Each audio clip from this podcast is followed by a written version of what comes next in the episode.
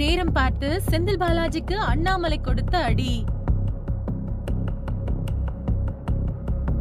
ரெண்டாயிரத்தி பதினாலாவது வருஷம் போக்குவரத்து துறை அமைச்சரா இருந்த செந்தில் பாலாஜி மேல ரொம்ப பெரிய வழக்கு ஒண்ணு தொடுக்கப்பட்டுச்சு. போக்குவரத்து துறையில வேலை வாய்ப்பு வாங்கி தரதா சொல்லி அமைச்சர் செந்தில் பாலாஜி உள்ளிட்டோர் லஞ்சம் வாங்கி இருக்கிறதாவும் அவருக்கு எதிராக பல்வேறு குற்றச்சாட்டுகள் முன்வைக்கப்பட்டிருந்தது. ஜூலை முப்பது இரண்டாயிரத்தி இருபத்தி ஒன்னாவது வருஷம் சென்னை உயர்நீதிமன்றத்துல அமைச்சர் செந்தில் பாலாஜிக்கு எதிரான வழக்குல அவர் ஊழலா வாங்கின தொகை திருப்பி செலுத்தப்பட்டதா சொல்லி அந்த வழக்கை நீதிமன்றம் முடிச்சு வச்சது. அதனால இந்த ஒரு வழக்குக்கு எதிராக உச்ச நீதிமன்றத்துல மேல்முறையீட்டு மனு தாக்கல் செய்யப்பட்டிருந்தது. அந்த மேல்முறையீட்டு மனுவை உச்ச நீதிமன்றம் சமீபத்துல ஊழல் தடுப்பு சட்டத்தின் கீழே வழக்கு பதிவு செய்யப்பட்டு இதுல தவறு நடந்திருக்க கூடியதுக்கான வாய்ப்புகள் எல்லாமே இருந்தும் தமிழக அரசு வழக்கு பதிவு செய்ய மறுத்தது ஏன்? அது அவங்களுக்கு அதிர்ச்சி கொடுக்கறதாவும் ஊழல் அப்படிங்கிறது அரசுக்கும் சமுதாயத்திற்கும் எதிரானது அப்படின்னும் அதை அனுமதிக்க முடியாது அப்படின்னும் இப்ப சொல்லி அமைச்சர் செந்தில் பாலாஜி மீதான வழக்க ரத்து செஞ்ச சென்னை உயர்நீதிமன்றத்தோட தீர்ப்பு செல்லாது அப்படின்னும் வழக்கை தொடர்ந்து நடத்தணும் அப்படின்னும் தீர்ப்பு கொடுத்திருக்கு. திமுகவுல அமைச்சரா இருக்கக்கூடிய செந்தில் பாலாஜி காப்பாற்ற தமிழக அரசும் போலீஸும் முயற்சி பண்ணிட்டு வர்றது இது மூலமா தெள்ள தெளிவா தெரியுது அப்படின்னு பல்வேறு எதிர்க்கட்சி தலைவர்களும் குறிப்பிட்டு வராங்க. இந்த ஒரு வழக்குல அமலாக்கத்துறையும் இறங்க இருக்கிறது குறிப்பிடத்தக்கது.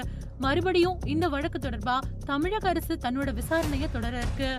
அமைச்சர் செந்தில் பாலாஜி இப்போ அமைச்சரவையில அமைச்சரா இருக்கக்கூடிய பட்சத்துல அவர் மேல போலீஸ் விசாரணை எந்த மாதிரியா நடக்கும்? அதனால அவரை பதவியில இருந்து நீக்கணும் டிஸ்மிஸ் செய்யணும் அப்படின்னு பாஜக மாநில தலைவர் அண்ணாமலை அவங்க ஆவேசமா சொல்லியிருக்காரு. Yeah. சட்டவிரோத பணப்பரிமாற்ற மோசடி நடந்திருக்கிறதுனால செந்தில் பாலாஜி உள்ளிட்டோரை விசாரிக்க அமலாக்கத்துறை முடிவு செஞ்சிருக்கு.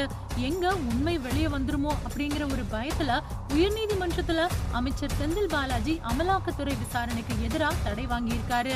இது காரணமா உச்சநீதிமன்றம் தமிழக காவல்துறை இந்த ஒரு விவகாரத்துல தலையிட்டு அமைச்சர் செந்தில் பாலாஜிக்கு எதிராக ஊழல் தடுப்பு சட்டத்தின் கீழ் வழக்கு பதிவு செஞ்சு விசாரிச்சு ரெண்டு மாசத்துல அறிக்கையை சமர்ப்பிக்கணும் அப்படின்னு தமிழக காவல்துறைக்கு உச்சநீதிமன்றம் ஆணையிட்டிருக்கு.